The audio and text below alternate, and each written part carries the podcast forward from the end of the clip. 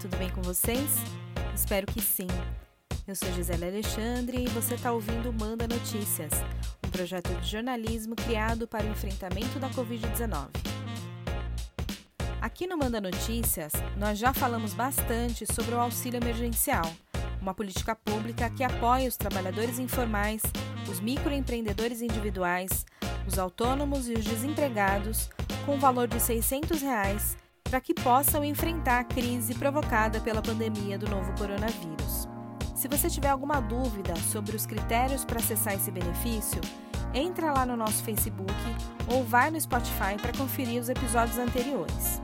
Hoje a gente vai falar sobre duas novidades desse auxílio. A primeira é que na terça-feira da semana passada, o ministro da Economia, Paulo Guedes, confirmou que o auxílio emergencial será prorrogado por mais dois meses. Ainda não há nenhuma informação oficial sobre o valor que será repassado nas duas próximas parcelas, mas provavelmente será 50% menor. A outra informação nova sobre o auxílio emergencial é que agora quem não tem acesso à internet pode solicitar o benefício em uma das agências dos Correios. Isso porque o Ministério da Cidadania e os Correios firmaram uma parceria para atender a população mais vulnerável sem acesso aos meios digitais e que ainda não conseguiu solicitar o auxílio emergencial. De acordo com informações divulgadas, são mais de 6 mil agências da empresa presentes em todos os municípios do país que já estão habilitadas para fazer o cadastramento de quem precisa do benefício. A expectativa é realizar até 27 milhões de atendimentos nesse serviço. Para pedir o cadastramento nos Correios, o trabalhador deve apresentar os seguintes documentos: uma identificação oficial com foto que conste o nome da mãe, que pode ser RG ou Carteira Nacional de Habilitação, o CPF, que é o cadastro de pessoa física do usuário e também dos membros da família que dependem da renda desse titular, os dados bancários caso tenha uma conta aberta em banco. Para solicitar a abertura de uma conta social, que é aquela que é criada pela Caixa Econômica Federal para quem não possui nenhuma conta bancária ativa, é necessário levar os mesmos documentos.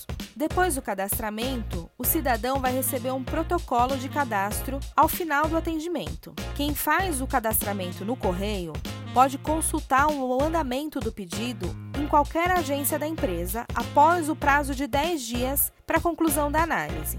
Para fazer essa consulta, ele deve se dirigir a qualquer uma das agências dos Correios, acompanhado do comprovante de cadastramento e do CPF. Importante ressaltar que os Correios não farão o pagamento do benefício. Ele continua sendo feito através dos meios convencionais.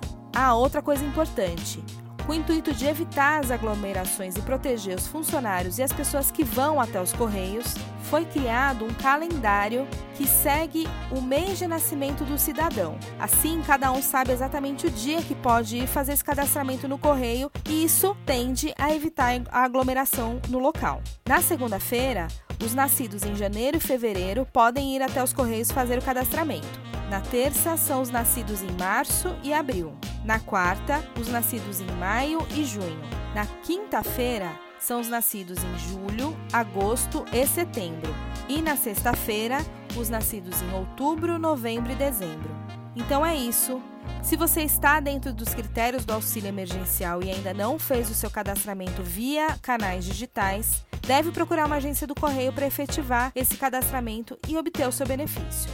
Por hoje é isso. Se você recebeu esse áudio de um amigo e quer ser incluído na lista de transmissão oficial no WhatsApp, envie uma mensagem para o número 11 9 8336 0334. Você também encontra todos os episódios no Spotify, no aplicativo da Apple, na Rádio Mixtura e no Facebook. É só procurar a página do Manda Notícias. Beijo grande, fique em casa, vai passar.